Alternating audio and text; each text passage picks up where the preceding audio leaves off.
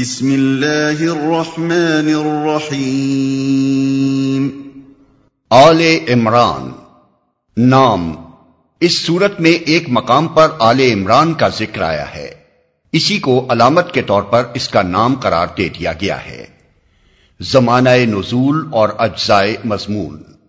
اس میں چار تقریریں شامل ہیں۔ پہلی تقریر آغاز سورت سے چوتھے رکو کی ابتدائی دو آیتوں تک ہے۔ اور وہ غالباً جنگ بدر کے بعد قریبی زمانے ہی میں نازل ہوئی ہے۔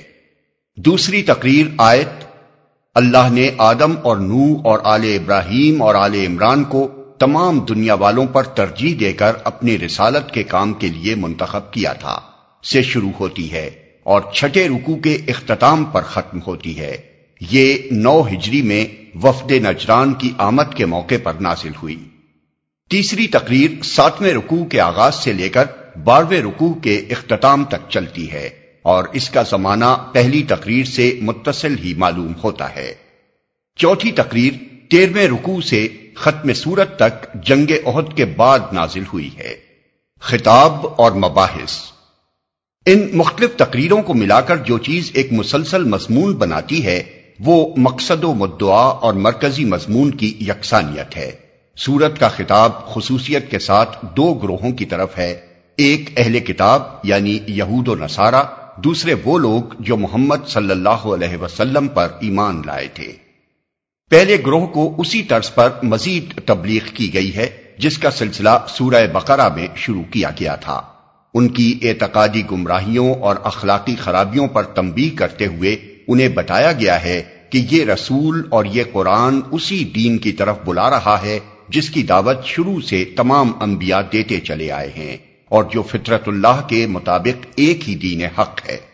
اس دین کے سیدھے رستے سے ہٹ کر جو راہیں تم نے اختیار کی ہیں، وہ خود ان کتابوں کی روح سے بھی صحیح نہیں ہیں جن کو تم کتب آسمانی تسلیم کرتے ہو۔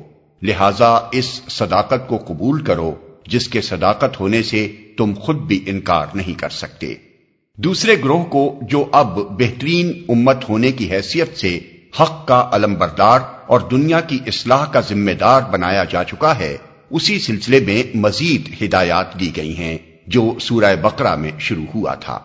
انہیں پچھلی امتوں کے مذہبی و اخلاقی زوال کا عبرتناک نقشہ دکھا کر متنبع کیا گیا ہے کہ ان کے نقش قدم پر چلنے سے بچیں۔ انہیں بتایا گیا ہے کہ ایک مسلح جماعت ہونے کی حیثیت سے وہ کس طرح کام کریں اور ان اہل کتاب اور منافق مسلمانوں کے ساتھ کیا معاملہ کریں جو خدا کے راستے میں طرح طرح سے رکاوٹیں ڈال رہے تھے۔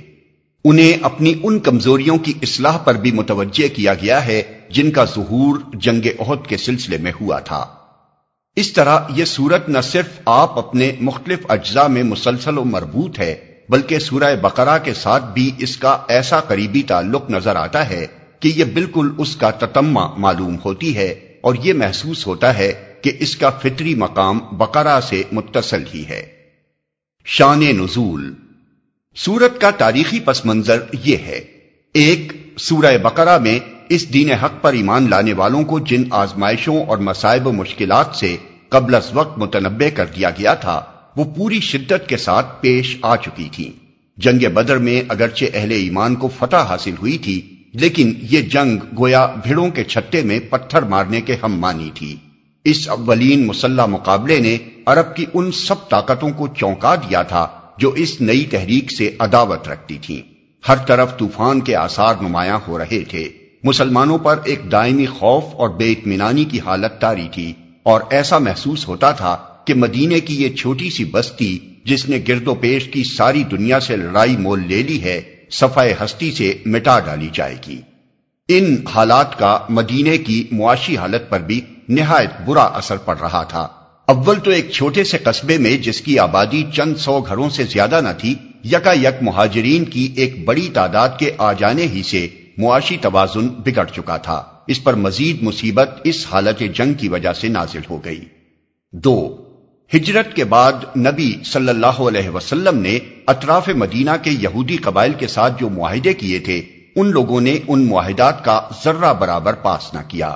جنگ بدر کے موقع پر ان اہل کتاب کی ہمدردیاں، توحید و نبوت اور کتاب و آخرت کے ماننے والے مسلمانوں کی بجائے بت پوجنے والے مشرقین کے ساتھ تھیں۔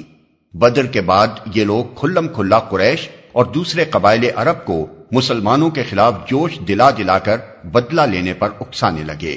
خصوصاً بنی نذیر کے سردار کاب بن اشرف نے تو اس سلسلے میں اپنی مخالفانہ کوششوں کو اندھی عداوت بلکہ کمینہ پن کی حد تک پہنچا دیا۔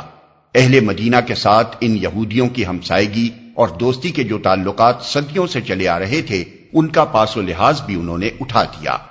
آخر کار جب ان کی شرارتیں اور عہد شکنیاں حد برداشت سے گزر گئیں تو نبی صلی اللہ علیہ وسلم نے بدر کے چند مہینے بعد بنی کینکا پر جو ان یہودی قبیلوں میں سب سے زیادہ شریر لوگ تھے، حملہ کر دیا اور انہیں اطراف مدینہ سے نکال باہر کیا۔ لیکن اس سے دوسرے یہودی قبائل کی آتش اناد اور زیادہ بھڑک اٹھی۔ انہوں نے مدینے کے منافق مسلمانوں اور حجاز کے مشرق قبیلوں کے ساتھ ساز باز کر کے اسلام اور مسلمانوں کے لیے ہر طرف خطرات ہی خطرات پیدا کر دیے۔ حتیٰ کہ خود نبی صلی اللہ علیہ وسلم کی جان کے متعلق ہر وقت یہ اندیشہ رہنے لگا کہ نامعلوم کب آپ پر قاتلانہ حملہ ہو جائے۔ صحابہ کرام اس زمانے میں بالعموم ہتھیار بند سوتے تھے۔ شب خون کے ڈر سے راتوں کو پہرے دیے جاتے تھے۔ نبی صلی اللہ علیہ وسلم اگر تھوڑی دیر کے لیے بھی کہیں نگاہوں سے اوجل ہو جاتے تو صحابہ کرام گھبرا کر آپ کو ڈھونڈنے کے لیے نکل کھڑے ہوتے تھے۔ تین بدر کی شکست کے بعد قریش کے دلوں میں آپ ہی انتقام کی آگ بھڑک رہی تھی کہ اس پر مزید تیل یہودیوں نے چھڑکا۔ نتیجہ یہ ہوا کہ ایک ہی سال بعد مکے سے تین ہزار کا لشکر جرار مدینے پر حملہ آور ہو گیا اور عہد کے دامن میں وہ لڑائی پیش آئی جو جنگ عہد کے نام سے مشہور ہے۔ اس جنگ کے لیے نبی صلی اللہ علیہ وسلم کے ساتھ ایک ہزار آدمی مدینے سے نکلے تھے، مگر راستے میں سے تین سو منافق یکا یک الگ ہو کر مدینے کی طرف پلٹ گئے اور جو سات سو آدمی آپ کے ساتھ رہ گئے تھے، ان میں بھی منافقین کی ایک چھوٹی سی پارٹی شامل رہی، جس نے دوران جنگ میں مسلمانوں کے درمیان فتنہ برپا کرنے کی ہر ممکن کوشش کی۔ یہ پہلا موقع تھا جب معلوم ہوا کہ مسلمانوں کے اپنے گھر میں اتنے کثیر تعداد مارے آستین موجود ہیں۔ اور وہ اس طرح باہر کے دشمنوں کے ساتھ مل کر خود اپنے بھائی بندوں کو نقصان پہنچانے پر تلے ہوئے ہیں۔ چار۔